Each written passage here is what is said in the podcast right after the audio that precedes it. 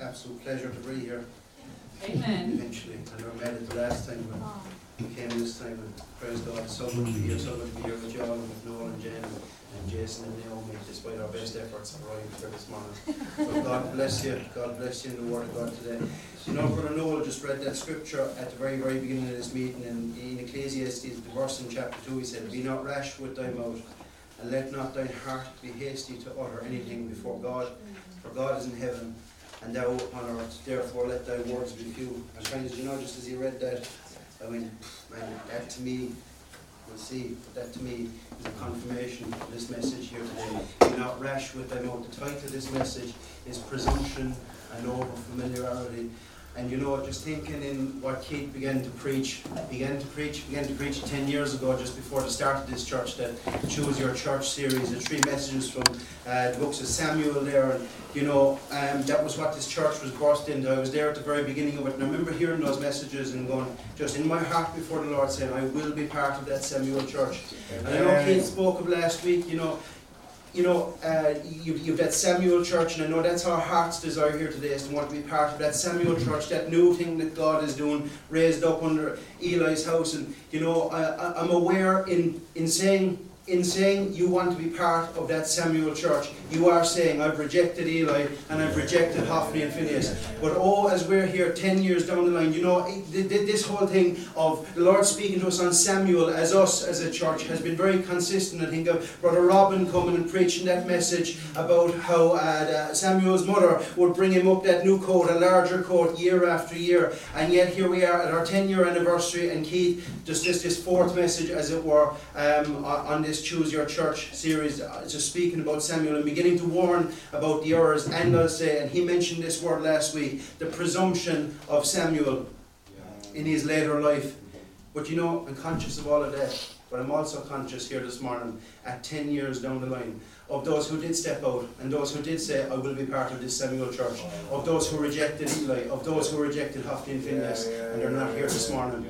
And I want to talk about presumption and over familiarity. That, that, that, that verse Noel read about the rashness of our mouth. The heart of this message is such this morning that the people probably that most need to hear it or take heed to it in certain aspects of their life will probably, and I hope not, I pray, pray God he speaks here this morning, but that's the way these things happen. The people that mostly need to hear things sometimes, they walk away and they forget, or they didn't hear, or they just treat it as a light thing, or they just presume that it wasn't, it didn't need to be a weighty thing. But we're coming to this message, presumption and over familiarity. You know, I said I've been praying for a message for this meeting today, just knowing we're coming here for uh, ages now, and you know, just praying into it. And in one half hour, I thought I had a message coming over here. In one half hour last Sunday morning early, um, the Lord gave me this message. And when Keith began to preach last Sunday morning, I thought to myself, oh no, he's just stolen this message off me. I knew the Lord had given me something, and uh, but he stopped short. And you know, I believe and I hope that this message dovetails with what was begun to be spoken about last Sunday morning um, in that fourth message of choose your church. Um, I took that again last Sunday morning as a confirmation from the Lord. Would you bow your heads with me as we just come around the world, of God? Father in heaven, Lord, I pray you'd speak here today, oh God, Father. We want to hear your voice, Lord. Like Samuel was able to hear your voice, Lord. Father in heaven, oh God, we want preserved, oh God, every right aspect of Samuel, everything that he was that was good and upright before you, Lord. We want that preserved in our midst. And oh God, we fear, oh God, Father, to move on from that, to presume we could do a thing, oh God, Father. We never want to grow too big for our boots, oh God, as a church, Lord. Father, we want to stay humble and small in our ways. And Lord, Father, as we come here this morning and pray, you'd speak unto us. And Father, even that you'd speak unto me, Lord, I ask help in Jesus' name. Amen. Amen. The scripture we're speaking from this morning is in 2 Samuel chapter 6. And the verses there are from verse 1 to 23. And um, if you want to turn there, I'll give you a second. 2 Samuel chapter 6, verse 1 to 23. And it says there, Again David gathered together all the chosen men of Israel, 30,000. Note that number. And David arose and went with all the ark that were with him from Baal of Judah to bring up from thence the ark of God, whose name is called by the name of the Lord of hosts that dwelleth between the cherubims. And they did set the ark, set the ark of God upon a new cart and brought it out of the house of Abinadab that was in Gibeah. And Uzzah and Ahio, the sons of Abinadab, drave the new cart. And they brought it out of the house of Abinadab, which was at Gibeah, accompanying the ark of God. And Ahio went before the ark. And David and all the house of Israel played before the Lord on all manner of instruments made of fir wood, even on harps and on psalteries and on timbrels and on cornets and on cymbals. And when they came to Nachon's threshing floor, Uzzah put forth his hand to the ark of God and took hold of it, for the oxen shook it. And the anger of the Lord was kindled against Uzzah, and God smote him there for his error.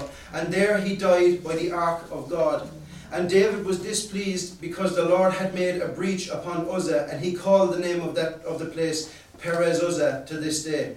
And David was afraid of the Lord that day and said, How shall the ark of the Lord come to me? So David would not remove the ark of the Lord unto him into the city of David, but David carried it aside into the house of Obed Edom the Gittite.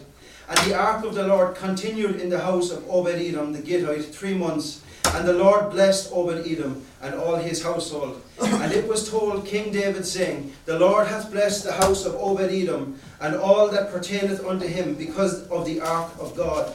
So David went and brought up the ark of God from the house of Obed Edom unto the city of David with gladness. And it was so that when they that bare the ark of the Lord had gone six paces, he sacrificed oxen and fatlings. And David answered, danced before the Lord with all his might, and David was girded with a linen ephod. So David and all the house of Israel brought up the ark of the Lord with shouting and with the sound of the trumpet. Friends, we're coming back to this portion of Scripture a little while later in this message, but today I want to talk about presumption and over familiarity. It's the title and the theme of this message, and in this message I want to look at examples of it in Scripture.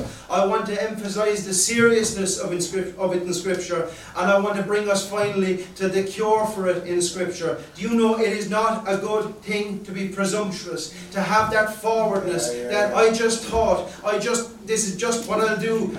You know, the dictionary definition of that word presumption means it means to be arrogant or impertinent enough to do something, or to suppose that something is the case on the basis of probability. I think we should do this. I think we should do that. Or, in my opinion, that high heralded opinion of mine, be careful what you have an opinion about. Friends, if we read Scripture at all and take, it, take heed to it ourselves, we, it, will work a carefulness in us to, uh, um, about what we have opinions of, how we form our opinions, how we think about things, how we view certain things. Is how we view everything subject to the Word of God? Friends, you know the Lord deals with things as we walk along this way, and it's always, friends, to bring more of a tightness. We, we want to go this way, we want to bring breadth and wideness. That's the way we naturally tend. But the Word of God, I find, is always, yes, it's encouraging along the way, but it brings a tightness, it brings a narrowness back in again, and you know it's right because God is holy. Friends, maybe, just maybe, your opinion is not right. Yet we're so yet we're so enamored by our own opinions and our own thoughts. Friends, these things must be brought subject to the Word of God. That's the definition of uh, presumption to be arrogant or pertinent enough to do something or to suppose that something is the case on the, pro- on the basis of probability.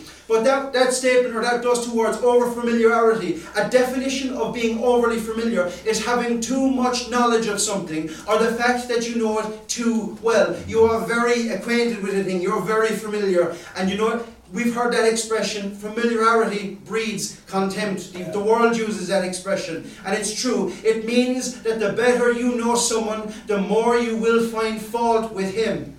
Familiarity breeds contempt means the more time you spend with someone, the more you, the tendency is to lose respect for them. Or the more you're exposed to someone or something, the more bored you become, the more normal these things become. And the, the less appreciation you have for that person or thing. Our sister Eileen was just saying, Oh, Adare, where I'm from, it's a lovely place, and oh, it's such a, a charming place. And I said, Eileen, I just passed through it, you know, on the way to work in the mornings. Um, I wouldn't have known if the top half of the village was blown up overnight. And she's right, it is a lovely place, but I've become so familiar, I don't even see the niceties and the things that tourists come to that area for. Do you know, that's familiarity breeding contempt. And these things are a danger for us. We have to recognize in the Church of Jesus Christ that these things are a danger for us.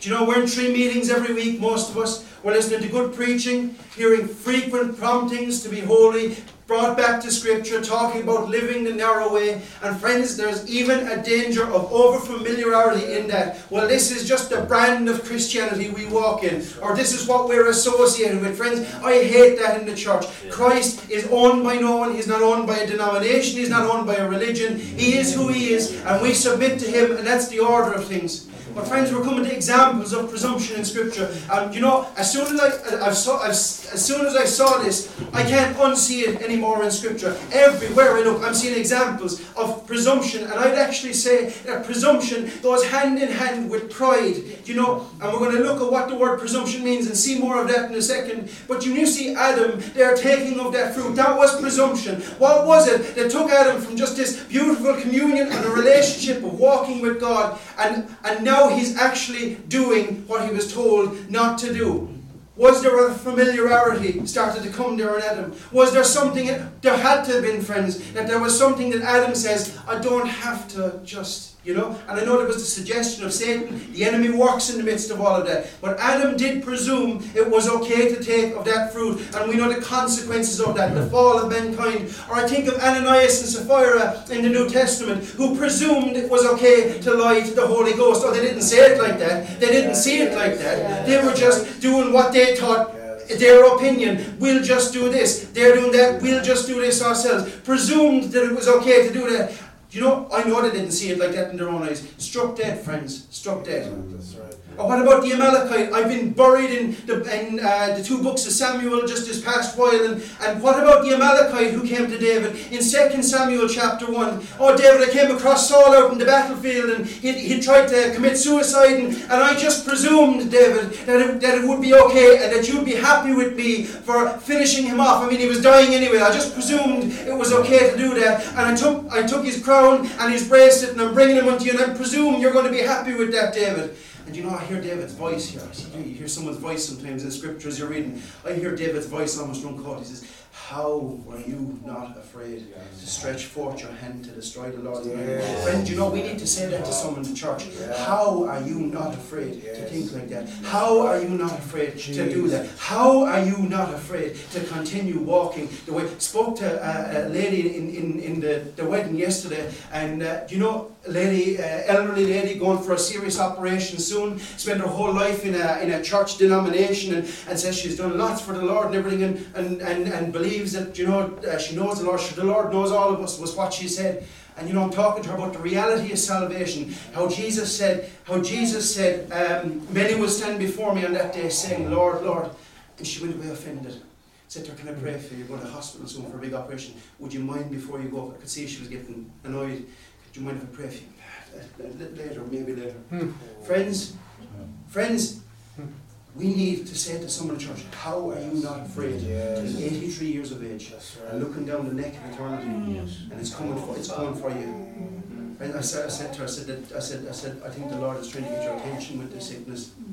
And can you not hear David's incredulous voice here as he says to this young man, How were you not afraid to stretch forth your hand to smite the Lord's anointed? What was going through your head that you thought I'd be happy to hear this news?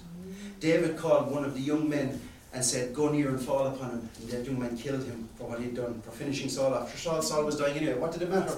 What did it matter? That man presumed it was okay to do that. And similarly, you have a similar story. Two men, two men there, uh, Rechab and Baanah, and they went and they, mur- they murdered Ishbosheth, Saul's son, and presumed that David would be glad to hear of it. No, David commanded his young men again to kill the murderers. And what did he say? Cut off their hands and cut off their feet and hang them up over the pool in Hebron. Friends, do you know what you're looking at when you see a corpse, two handless, footless corpses hanging up? It's bloody, it's gruesome, it's horrible to think about. But what you're looking at there is the penalty for presumption. I just thought it was okay. I just thought it was okay. Well, you presumed wrong. You presumed wrong. Why do you think they were strung up, friends? Was it an example? Was it as an example? Or is this is what you do when you presume? This is what you do when you just murder someone like that. And when we think of presumption, we might think of Samson. You know, I can lay my head down in Delilah's lap. I can lay my head down in, in, in, in the lap of the world. It doesn't matter. I can taunt her day in and day out. I'm strong. She won't whittle me down. I can call her away and make sport of her. Samson, you're going to be betrayed. Samson, you're going to end up grinding at the enemy's mill. Samson, you're going to end up getting your eyes put out for playing with sin. That laugh of Delilah leads to blindness and mocking of the enemy. But Samson presumed it was okay, that maybe he was different from others, that it didn't apply to him. And even later in life, you know, we're looking at David here. But even later in the life of David, we see him presuming it was okay to stay at home, be in bed in the afternoon into the evening, go out, look down upon Bathsheba. David just presumed to take this woman and to have her husband killed. He was the king. David can do whatever he wants. He's the king, isn't he? David wasn't immune from presumption.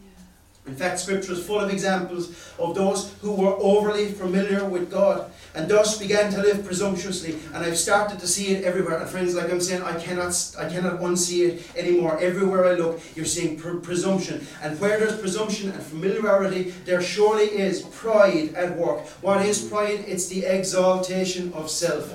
My opinion, me. You know, they say pride or sin is like bad breath or bad body odor. Have you ever been beside someone with bad body odor? Mm-hmm. You know, you can detect it of everyone else except yourself. Mm-hmm. And we must, we must condition ourselves to detect these things of ourselves. And how do we do that? I mean, do I trust myself that I'm able to examine every aspect of my life or not? I'm relying on you, brothers and sisters, to help me walk this way. You're relying on me. We're relying on each other. This is the body working yes. together. Friends, that's how we walk this narrow way. You know, we help each other on that narrow way.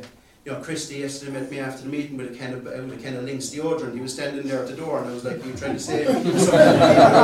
saying something to me. He just had it. He wasn't coming especially for me, but you know, friends, friends, there's an aspect of that that reigns true spiritually. Brother, I can smell something off you. you know, brother, you might need to look at that spiritually. Sin. Yeah.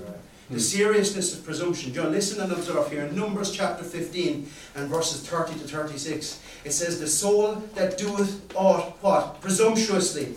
The soul that doeth anything presumptuously, whether he be born in the land or a stranger, this is what you do if you're doing something presumptuously. He reproaches the Lord and that soul will be cut off from among his people. The reason there are not people here today that started out and said, I will be part of that Samuel church, is because they presumed certain things along the way. It became a reproach to the Lord. And you know what? Those souls were cut off. I don't say they can't be saved. But I know there's a lot of people not in church this morning that ought to be in church, yes. that swore to be in church every Sunday morning. I heard their testimonies, I heard them preach it to others. Shall be cut off from among his people. Because why? Why should he be cut off? Why does it report of? Because he has despised the word of the Lord and has broken his commandment. That soul shall be utterly cut off, and his iniquity shall be upon him. But this, this. It says this is what you're actually doing when you act presumptuously. You're despising the word of God. We cannot meddle with things as serious as obedience to God without consequences. We cannot. And friends, listen to the next little story. We just read there about what happens to soul that does aught presumptuously. But listen to the next verses. Those verses precede something else. Listen to what the Holy Spirit decided to put right after those verses, this warning about doing something presumptuously. It says, While the children of Israel were in the wilderness, so he's just spoken about acting presumptuously, and he says, When the children of Israel were, were um, in the wilderness, they found a man that gathered sticks upon the Sabbath day. Man just needed sticks for a fire, right? It's the Sabbath day. It seems a very harmless thing to do. He's just picking up sticks. He's just looking for sticks for a fire. You know, God wouldn't have a problem with that. I mean, the man needs a fire, but it's the Sabbath day. Friends, God didn't think so. God didn't think so. It says in verse 33 that they found him gathering sticks, brought him unto Moses and Aaron, and unto all the congregation. And they put him in ward put him in captivity because it was not declared what should be done to him. Friends, disobedience will put you in a prison or a captivity, yes. a tight place. That's right. And it says, The Lord said unto Moses, This man shall surely be put to death. All the congregation shall stone him with stones without the camp. Friends, church, you're going to have to judge sin in your midst or else be found against God. Yes. That's the way it is. There's two sides of one line here. And you know, this reaction to kill this man, it wasn't the reaction of some religious zealot. It wasn't some radical religious extremist that said, ah, take him out of the stone. This is the word of God. And he's put this right on the back of the verses about doing something presumptuously. I don't think that's coincidental at all. And all the congregation brought him without the camp and stoned him with stones. and he died as the Lord commanded Moses. You know there's such an attitude in the church? There can be such an attitude amongst believers. You're trying to help someone, trying to deal with someone, trying to say something to someone. Are you saying you're better than me? What are you saying you're better than me? Who do you think you are to come and say something to me? Friends, that's a stinking attitude. That's a stinking attitude if it's in me. If it's in, that's a stinking attitude. We want to deal with issues. We want to walk in. We want to press into the Lord. Do you know this word presumptuously here in the Hebrew? It's actually made up of two Hebrew words. And those two words individually have broad usage. They mean lots, they're, they're really, there's, there's lots of words that describe the two words that make up presumptuously.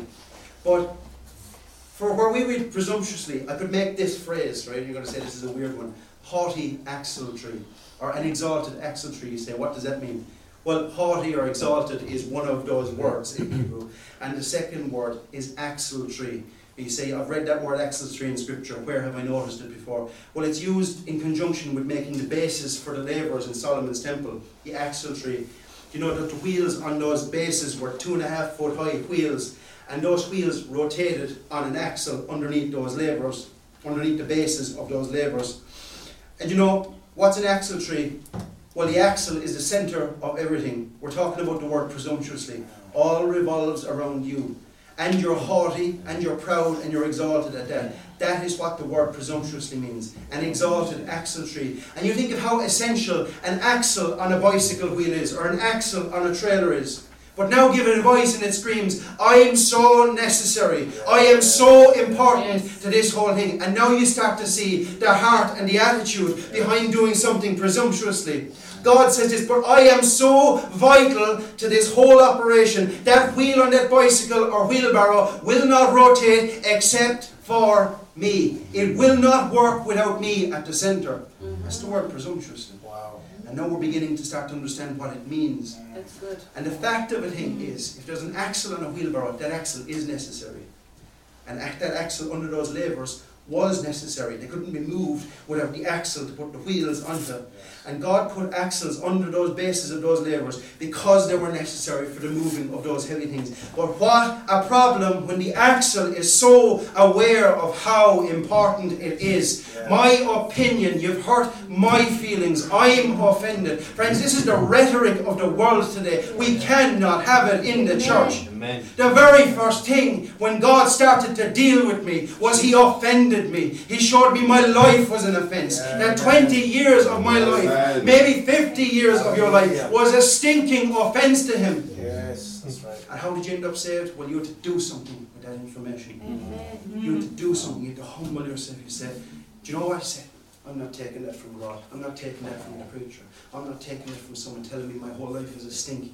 Friends, there is one way to the cross. Lord, bend this proud and stiff necked I, the letter I. Mm. Bend, do you know what they say? The letter C is a, le- is a bent I. Wow. C for Christ. Bend this proud and stiff necked I. Let me bow the head and die. Beholding him on Calvary that bowed his head for me. Hallelujah. Friends, we cannot be, we cannot ever feel like that this work needs me so badly. Yes.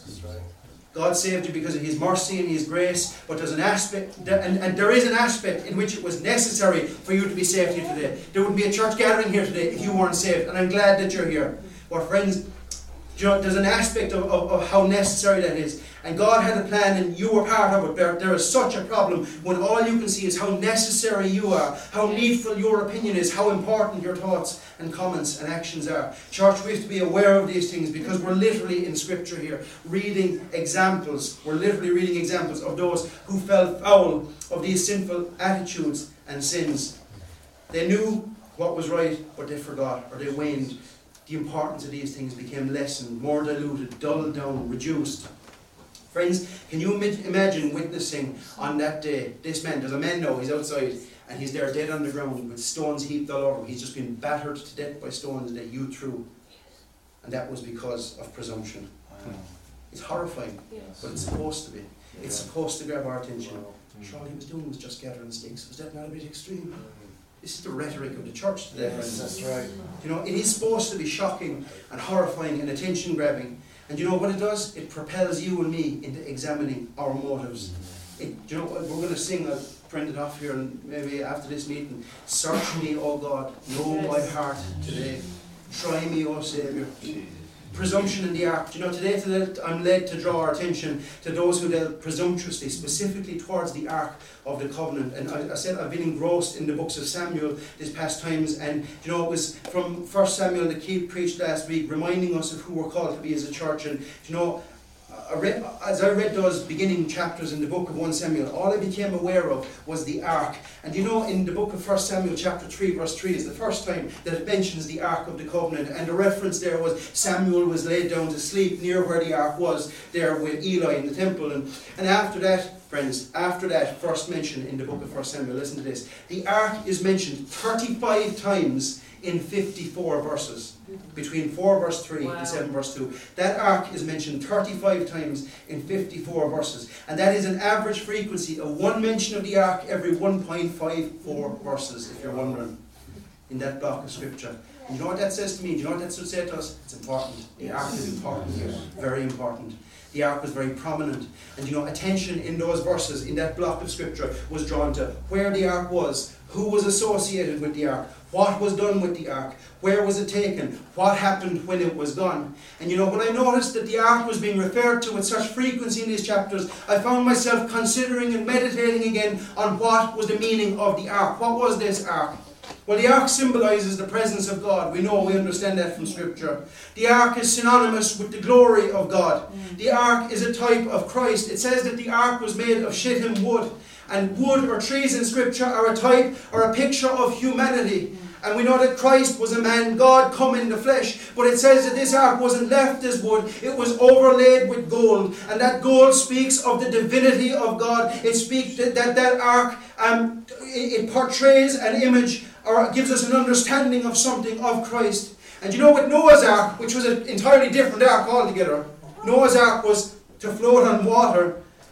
But it says that Noah's Ark was pitched. It says within and without with pitch. And that word pitch means covering a redemption price a ransom. And it speaks of Christ in its own right. Noah's Ark. It, that's how it was waterproofed. That's how it was made sound and sure. And how you knew it was going to survive the flood that was coming. Yeah. And, and, that speaks of Christ in its own right. But it also uses the same, work, same words with the Ark of the Covenant. It says that it was overlaid within and without but with gold this time. Mm. It was covered inside and outside, like Noah's Ark was with pitch. This Ark of the Covenant was overlaid within and without, but with gold. And that speaks of Christ you know, man doesn't have gold on the inside. God had to put gold. Yes. If there's anything good there at all, it's only the fingerprints of God. That's right. But we know man is very good. And we have a friend, a jeweler here in our midst today, and I'm sure he tells us he probably seen a lot of stuff in his time where you just scratched it, and got just a very shin, very thin veneer of gold. No depth to it at all, no real value in it, but it looks shiny and it looks like the real thing. Friends, we're after reality, and that reality is, yes. is with Christ.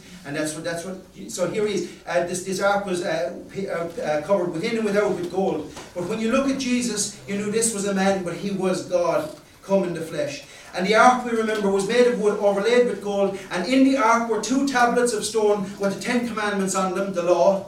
And the ark of the, the ark of the covenant then housed or kept the law, just as Jesus kept the law perfectly. And there was also in it a jar of manna, and we know that manna was that supernatural bread from heaven, that divine sustenance that God sent His people. But ordinarily, we remember that if that manna was kept until the next day, it says it bred worms and it stank. But this pot, this pot of manna in the ark, it never bred worms. And you know, it reminds us of the durability of this bread. Again, it speaks of Christ because Jesus said, I am the bread of life. Amen. The bread of God is he that comes down from heaven and gives life unto the world. And there was also Aaron's rod in that Ark of the Covenant, Aaron's rod that budded. It says in Numbers, the rod of Aaron for the house of Levi was budded and brought forth buds and bloomed blossoms and yielded almonds. This speaks of life coming out of death, life coming out of something which was cut off. And friends, I see Jesus in that. And you know this Ark of the Covenant? It was a box that had a cover on top, and we know on that cover, overarching it, were cherubims, wings were touching, and um, uh, over the top, the, the cover of that ark. And we know that that area below the cherubim's wings was known as the, the mercy seat, and it is identified as the very presence of God. God says to Moses in Exodus, There will I meet with thee, and will commune with thee from above the mercy seat, from between the two cherubims which are upon the ark of the testimony. So the ark wasn't just any old chest for transporting some items, it was God's visible expression of His presence, and that made it unique and holy, and it had to be treated very carefully. How do we get to talking about the ark? Well, we're talking about the frequency it occurred, and I'm just building something here. I want us to understand how important it was to have this ark in their midst.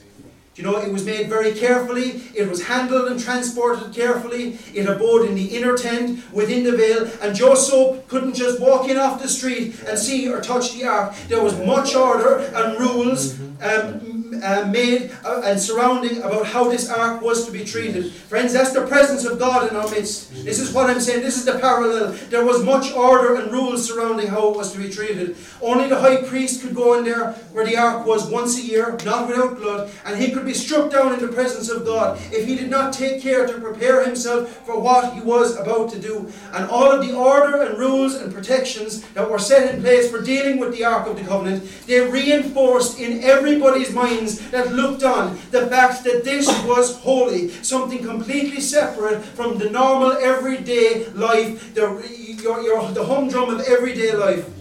And it was a visible expression of just how separate God was from man. The fact that the ark was behind the veil in an inner sanctuary was a reminder that God was very near, but he couldn't just be approached unto anyway. He was here.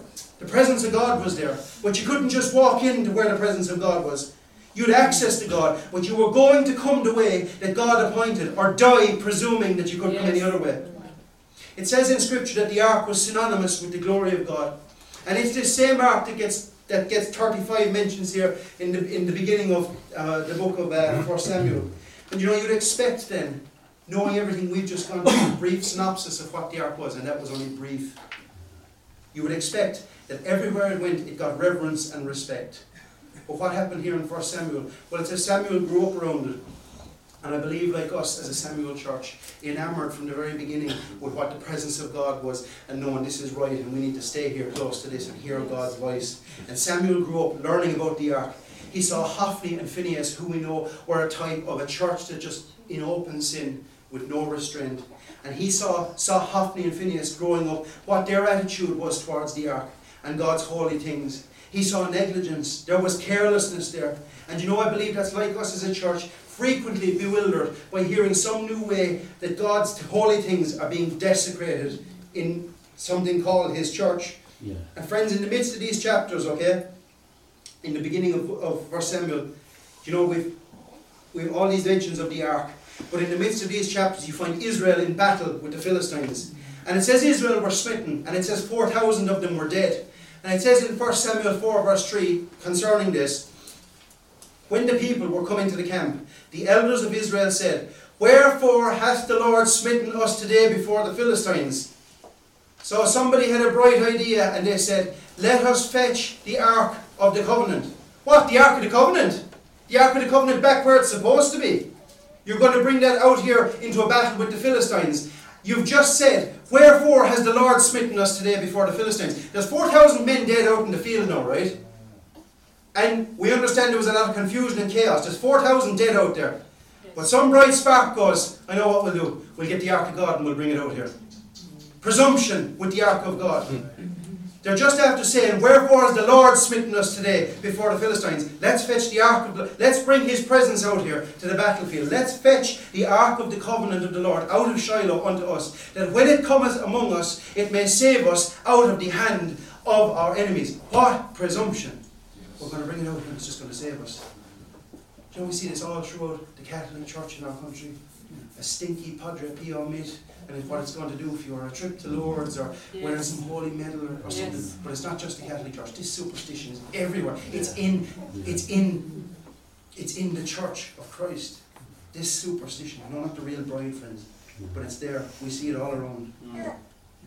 They just said the Lord smote us today, and now we're taking his ark out amongst them. So it's, like a last ditch effort, presumption. We're going to move on without God. God hadn't commanded it, God hadn't, hadn't vetoed it, but we're going to use God to get our victory. Friends, they had no, listen to this, they had zero fear of losing the ark.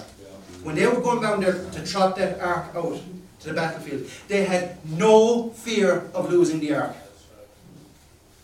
And you know, we hear this all the time. You can't lose your salvation. Don't say you can't lose your salvation. Friends, They're going to take the presence of God out somewhere. The presence of God wasn't supposed to go. They're presuming on God. They're now doing things with that ark they should never have been doing with that ark.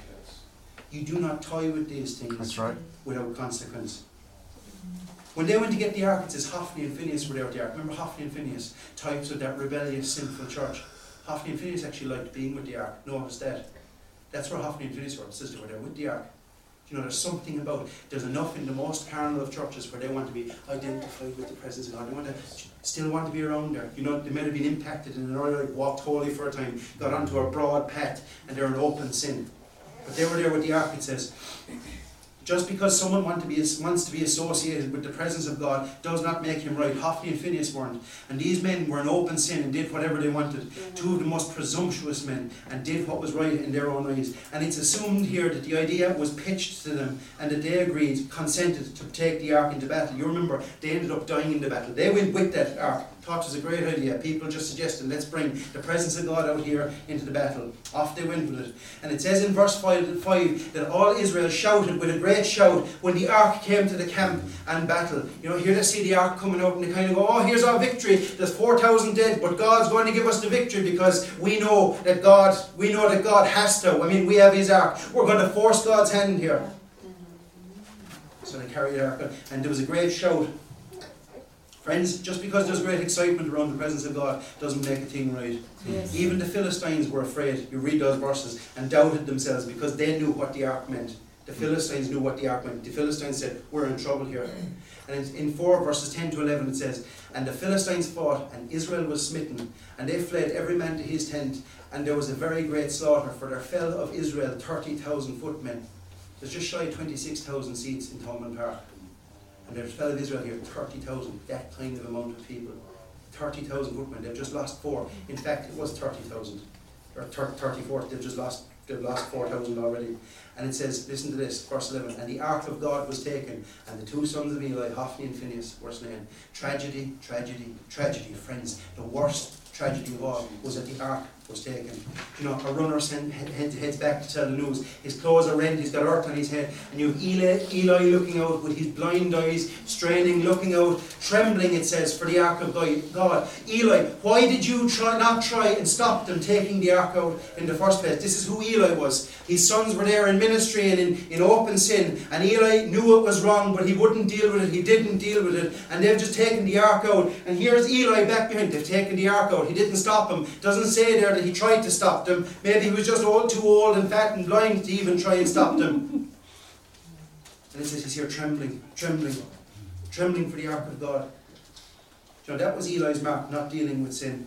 So the man comes back, the runner, he tells the news. It says the whole city cries out. And Eli learns of his son's death and the ark's capture. And what his response was that he fell off his seat backwards by the gate and he died after breaking his neck under his own weight. And you Phineas' wife there, now her husband gone out to the battle with the ark and Phineas' wife, about to give birth, it says she died in the process. And the last thing she did before dying was name the boy Ichabod. The glory is departed. Friends, is there, when you start to understand what the ark is and what the presence of God is and the vitalness of having the presence of God in our midst, and when you start to see these things for what they are, you know, and to, to, have these things elevated in our minds. Is there then any worse word in Scripture than Ichabod? The glory is departed. The thought that the glory could depart, could just move on, and that's what's happened. The Philistines have captured that ark.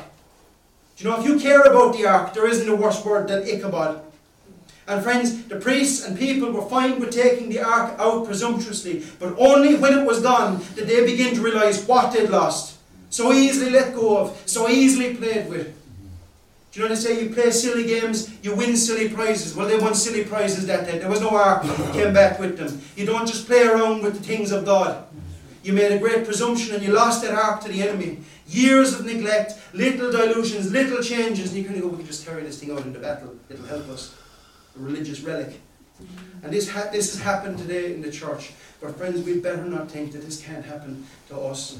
You know, people visit with us, people come and you know they say how and, and you hear the, the same, you know, it's like people are glad to find real believers and wanting to go on in reality and people are always saying how much this Samuel church means to them and people come visit in Limerick and people talk with such high regard and respect that we had better tread carefully. I hope that talk always makes you it always makes me uncomfortable it to- because I know what I am, because I know you know, I'm not humble myself. I, I, don't, I don't want to be puffed up and kind of go, yeah, we're, we're, we're it. Friends perished at all. We had better remain so small in our own eyes. So many would want in the church to gather and fan up the praise of others to themselves and heap them up all around them. What a terrifying way to be. But it says, if the early chapters of 1 Samuel tell of the presumptuous sins that got the ark carried away, well, here in the book, in the, in the, in the book of 2 Samuel, it tells of David now bringing back the ark from Abinad- Abinadab's house in Gibeah. And we remember that the ark signified the glory of God, the presence of God, and it says that David had gathered together 30,000, all the chosen men of Israel. How significant that there were 30,000 lost to the Philistines because of presumptuously carrying the ark out, and here's 30,000 raised up for the purpose of bringing this ark back. And it says that the ark of God was set on a new cart. And I can't help but think of this new cart as a type of a new church, a new movement, as it were. Something that this cart, or something that the ark, the presence of God, is going to be set upon and used for the purpose of bringing the presence of God back. A new movement. And the cart, friends, the cart was just a cart. The cart was what allowed the presence of God here in, the, in 2 Samuel to be brought back. And I think that cart speaks of a church. Because a cart would have been made by cutting down trees, trees that had been growing and working and and you know, working those trees and shaping the wood and joining it together to make it fit for purpose. And I think that speaks very much of us as a church. We've, you know, we've just trees cut down when the axe of repentance was laid to our roots. And you know, just these years we've been together, and the master carpenter has been cutting the wood and shaping the wood and fitting it together and constructing a cart for the sake of something that is going to just be suitable to bring the ark to where the presence of God, something that is going to carry the presence of God. God has to have a vessel, and raising up a vessel of recovery. I just think it's such a, a thought that just gels with that raising up a vessel of recovery, a new cruise. And God wants the ark where it ought to be. And David wanted the ark where it ought to be. Do you know the beauty of the cart? And there's no beauty in the cart, it's just a cart. But the beauty of a cart is its utility. Yes.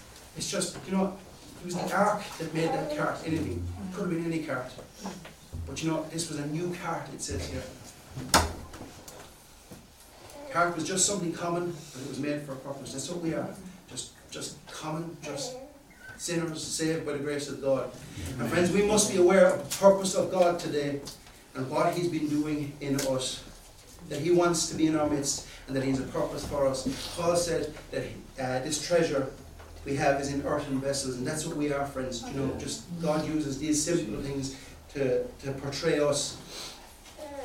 And when you see David bringing it back, you're looking at a man of vision, a man with determination, a man that sensed that something was missing, something needed to be here in our midst, a sense of need and determination to bring it back. And friends, I believe we have that, and, and I want to keep that in our midst. I want us to keep that in our midst. And David was all about a man that was setting things in order. He was a man all about setting things in order. And in that, I think we see the heart of God. Amen. Hmm. You know, David too in older life fell into presumptuous ways. But I can't help but think of him and his attitude to Saul. Do you remember when David was with Saul? He wasn't presumptuous then. He used to ask of God before things, shall I go God, shall Didn't want to presume he could just go. Mm-hmm. And he wasn't so sure of himself that he thought he could just go or do. And one time he ended up in the camp actually standing over Saul. Do you remember that story? Could have killed him. David's man was there and he could have just smote him through. But he didn't just presume he could kill him. You know, would you have said in that case that, that David had given God favour? It actually said that God caused a deep sleep to, to fall on the enemy. And Abishai, who was there with him, David, obviously God has delivered your enemy into your hand. Now therefore let me smite him. And David says, Destroy him not. For who can stretch forth his hand against the Lord's anointed and be guiltless? And look at David's carefulness in all of these things concerning what the mind of God was. Didn't want to overstep his mark, didn't want to deal wrongly towards the ark. Friends, that new cart is there, the ark is on it, and it's guided by Uzzah. Uzzah's name is strength, and this is the opening text in our message today. And it was guided by Uzzah and Ahio, but Uzzah's name is strength. And I want to talk for a moment about the presumption of Uzzah. It says, And David and all the house of Israel played before the Lord on all manner of instruments made of fir wood, even on harps and on psalteries and on timbrels and on cornets and on cymbals. God is rejoicing in bringing back the ark. He's bringing the ark back down. Uzzah and Ahio there, and they're making all this clatter and noise and praise to the Lord as they're doing it. And when they came to Nachon's threshing floor, Uzzah put forth his hand to the ark of God and took hold of it, for the oxen shook it. And the anger of the Lord was kindled against Uzzah, and God smote him there for his error. And there, there he died by the ark of God. You know, the ark had been at Uzzah's house, it had been there. And Uzzah has been looking at this ark every day. Yeah. He was there, familiar with it, very familiar with it. Wow. His name means strong, and this strong man had seemingly innocent actions. You know, David was bringing it back from his house. This strong man, seemingly innocent actions, just wanted to be helpful, just wanted to be forward, watch out for the ark, cared about the ark. So he's grown very, very common with his ark. It's been there at his house, full of good intentions. And you could applaud the man's foresight and carefulness that he'd reach out his hand just to steady the ark, didn't want it to fall off the cart. But he crossed the line, he transgressed. And friends, that's a warning for us. Do not be over familiar. We cannot deal any old way with the presence of God and with the things of God. If we want the ark in our house, if we want God in our midst, we cannot get let these things become common. Friends, it's like messing with electricity. If you presume you can just do something that's going to kill you before you even have a chance to think otherwise. And Uzzah did notice what was probably just logical to him to do. Or just reach out the hand steady the ark. You know, dead. Uzzah's dead beside the ark. You know, two tragic stories, friends, in my life personally. The year I got saved, I sold a motorbike to a guy down in Cork. And this guy, his dad brought me up to to him, and his dad was very much trying to kind of like get his young fella, you know, kind of into something. He's telling me his young fella had been through a lot. And was up in the house, sat there, drank tea with them, delivered the motorbike. And the young guy was there himself, he was about 20 or 21. And just a little while previously, him and his friends one night had been out drinking, maybe on drugs. They were all around 20 years of age, and they climbed an electricity pylon, right? Um, apparently it was common for people to climb up this electricity pylon that held up the power wires. The barbed wire around it had been cut, there was safety devices had been climbed over, there were signs everywhere, 38,000 volts, um, all kinds of warnings ignored. And this guy I was with, his friend, climbed up, and they said for about 20 seconds the night became like daylight. He was actually decapitated, severed his spine, third degree burns, and friends, his, his mutilated corpse had to be removed from the top of the electricity pylon. Absolutely tragic. Do you know, they ignored all the signs, they cut the barbed wire, they climbed over the ladder that was boarded off, they did all those things. And this question today do you think that his friends have climbed an a, uh, a pylon since? They were there that night. They've just buried a friend. He's got his heart broken, 20 years of age. They never climbed the pylon again. Did, if I was one of those guys, I'd be nervous plugging in the kettle. Yeah, yeah, yeah, yeah, yeah, that's right. Nobody would just presume that it would be okay to try and climb that pylon again. Right. They all knew the facts, they saw the signs, they read the warning signs, but ignored them. This happens in the church. Mm. We're just climbing pylons here. Yeah. And we're dealing with things that far, far, far greater than 38,000 volts. Yeah. They knew the facts, but they carried on and suffered the consequence. Or there was another one, another accident. It was at the funeral, and the son had died in a car crash just outside the city, and there was such a crowd came to pay their respects at the house where the coffin was that they'd opened a field beside the house, and there was some men there, and I knew a man that was there directing traffic in the field to allow people to park cars, to allow people to come and walk to the house. And they were in the field, and it was dark, and they had um, a generator, a lighting tower in the fields to provide light for people parking the cars. And they needed to move it, and one of the guys called, my friend called the man I know to come and give him a hand push the generator. And the other man that was with him said, You stay there and look after the gate, I'll go. those two men, seconds later, electrocuted. They pushed it into overhead power lines, and those two men, and the difference between those two stories is one, they knew all the facts, they disobeyed all the signs, Mm. And someone got electrocuted. The second time round, they didn't know the facts. They didn't know that there was overhead power lines. They Mm. didn't know that they were just about to go out into eternity. And friends, that also goes on in the church. And we cannot afford to be ignorant. If you're a believer and you're ignorant and you're happy to skirt around on the periphery things and not press in, boy, it is so dangerous. The more knowledge you have, the more dangerous it becomes you. Mm. Friends, we must not be ignorant. It says that David was displeased after God had struck Uzzah down. It's like David needed to digest this. I mean, they're bringing the ark back as a man just after dying just from, from touching it. Had to consider everything, had to examine, I'm sure, even his own motives. Know, we agree we must have the ark in our midst, but oh, how awful, how terrible, how dangerous to have the ark in our midst, friends. Look at the carefulness of David hereafter. It says as they went on up, when he came back together, he heard of the blessing of the left of the men's house, and there was blessing there because the ark was there. But when David came back together, he said they went that way, sacrifice, they went six paces, and they were sacrificing oxen and fatlings. That blood came back, or that, that ark came back a bloody way. It was brought back in the midst of much shedding of blood. And you know, sacrifice.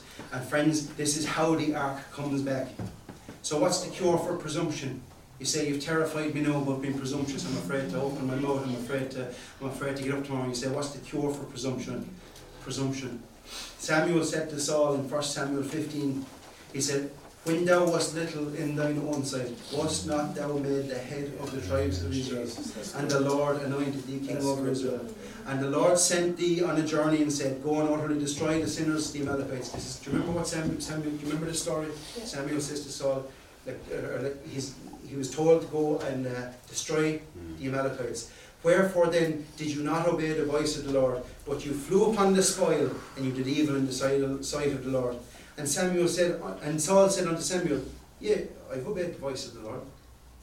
I'm, I'm trying to be obedient. I, I, I thought I was obedient. He says, No, you didn't kill the Amalekites, you flew straight to the spoil.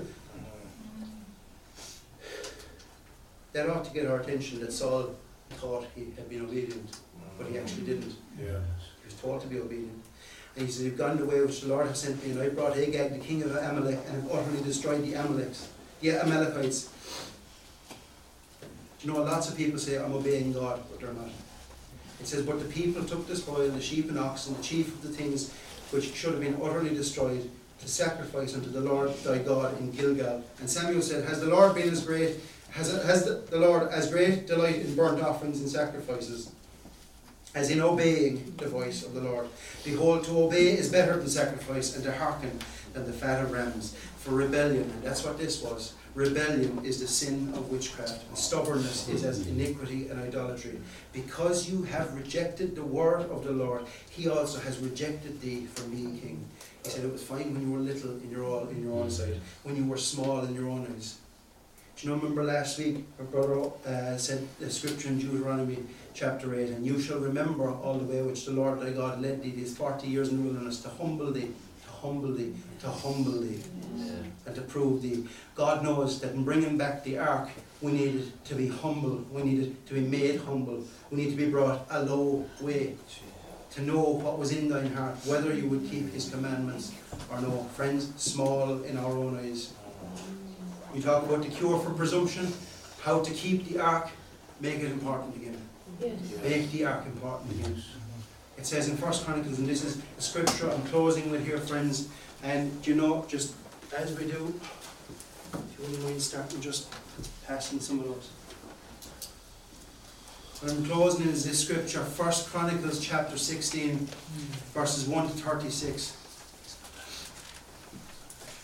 It says, So they brought the ark of God. So this is in the book of First Chronicles, and it's just another perspective of what was happening as David brings the ark back. So they brought the ark of God and set it in the midst of the tent that David had pitched for it.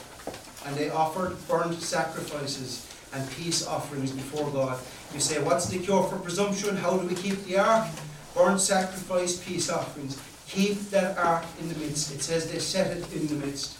There was sacrifice there, friends. Friends, we're not getting the ark. We're not keeping the ark without sacrifice. And when David had made an end of offering the burnt offerings and the peace offerings, he blessed the people in the name of the Lord.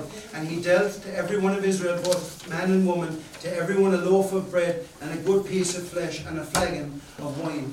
And listen to this, friends, there's going to be sacrifice in keeping the ark, but there is going to be order if the ark is going to be kept. It says, And he appointed certain of the Levites to minister before the ark of the Lord, and to record and to thank and praise the Lord God of Israel.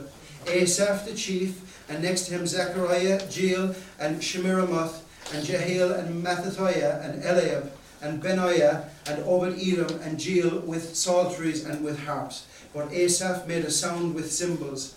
Benaiah also and Jahaziel, the priests, with trumpets continually before the ark of the covenant of God. Friends, why so much order? Why so many people involved? It's saying you're making a statement, there's an outward expression. The actions of just placing it in the midst and raising up all of this order is making a statement, saying to everyone that looks on, this ark is important and we're making it important again. And friends, this here in verse 7 is the day when the 96th Psalm was born. It says, On that day David delivered this psalm, first this Psalm to thank the Lord into the hand of Asaph and his brethren. And he says, and we're thinking now in the context of keeping the ark. It's back, it's in our midst. How do we keep the ark here? There's order raised up around it. It's come back in the midst of sacrifice. And he says, Give thanks unto the Lord. Call upon his name. Make known his deeds among the people. Look at everything we're instructed to do here. Sing unto him. Sing psalms unto him. Talk ye of all his wondrous works. Glory ye in his holy name. Let the heart of them rejoice to seek the Lord. Seek the Lord and his strength. Seek his face continually. Remember his marvellous works that he hath done, his wonders and the judgments of his mouth. O ye seed of Israel, his servant, ye children of Jacob, his chosen ones, he is the Lord our God. His judgments are in all the earth. Be ye mindful always of his covenant, the word which he commanded to a thousand generations, even of the covenant which he made with Abraham, and of his oath unto Isaac, and hath confirmed the same to Jacob for a law, and to Israel for an everlasting covenant, saying, Unto thee will I give the land of Canaan, the lot of your inheritance, when ye were but few, even a few, and strangers in it. And when they went from nation to nation, and from one nation to another, one kingdom to another people, he suffered no man to do them wrong. Yea, he reproved kings for their sakes, saying, Touch not mine anointed, and do my prophets no harm. Sing unto the Lord all the earth. Shew forth from day to day his salvation. Declare his glory among the heathen, his marvellous works among all nations. For great is the Lord, and greatly to be praised. He also is to be feared above all gods. For all the gods of the people are idols, but the Lord made the heavens. Glory and honour are in his presence, strength and gladness are in his place. Give unto the Lord, ye kindreds of the people, give unto the Lord glory and strength. Give unto the Lord the glory due unto his name. Bring an offering and come before him and worship the mm, Lord in the beauty of holiness. Fear before him all the earth. The world also shall be stable, that it shall not be moved. Let the heavens be glad, and let the earth rejoice, and let men say among the nations, The Lord reigneth. Let the sea roar, and let the and the fullness thereof. Let the fields rejoice, and all that is therein. Then shall the trees of the wood sing out at the presence of the Lord, because he cometh to judge the earth. Oh, give thanks unto the Lord, for he is good, for his mercy endureth forever. And say ye, Save us, O God of our salvation, and gather us together, and deliver us from the heathen, that we may give thanks unto thy holy name, and glory in thy praise. Blessed be the Lord God of Israel forever and ever. And the people said, Amen, and praise the Lord. Friends, would you stand with me? Just before we come to sing this song, we've got words up there. Very briefly, and just on that last point, how do we cure presumption? How do we keep the ark? How, friends, the answer is make it important again. That's the simple answer. Listen to this in Psalm 19. The fear of the Lord is clean, enduring forever. The judgments of the Lord are true and righteous altogether. More to be desired are they than gold, yea, than much fine gold. Did you catch that first? More to be, are they actually? Are they actually in you? Are they actually in me? Are they in us? Right? The judgments of the Lord are true and righteous altogether. They're more desired than gold. Really? Are they really? They're sweeter also than honey and the honeycomb. Are they really? Are they in me? Do I count these things, the judgments of God, sweeter than honeycomb? Moreover, by them is thy servant born, and in keeping of them there is great reward. Who can understand his errors? Cleanse thou me from secret faults. As we sing, can we make these words our prayers? Cleanse thou me from secret faults. He says in verse 13, Keep back thy servant also from presumptuous sins. Mm. Let them not have dominion over me.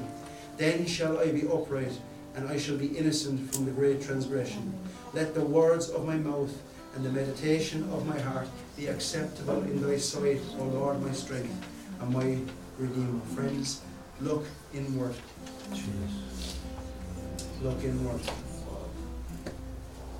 Father in heaven, Lord, I think I speak for us all and we say, Lord, we want your judgments, Lord, Yes. to be more precious to us than gold and to be sweeter to us than honey.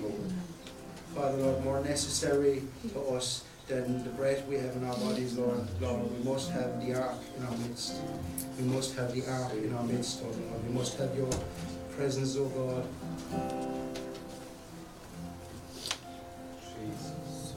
Father, we've seen what people have done with your word, Lord. Yes. Lord, it's, it's here as much as in Ireland, Lord, and all over the world. We see what people have done with your word and how they diluted it, Lord. How treat these things as such a light thing, Lord. And Lord, Father, you've even you've reproved me and you've reproved us, Lord.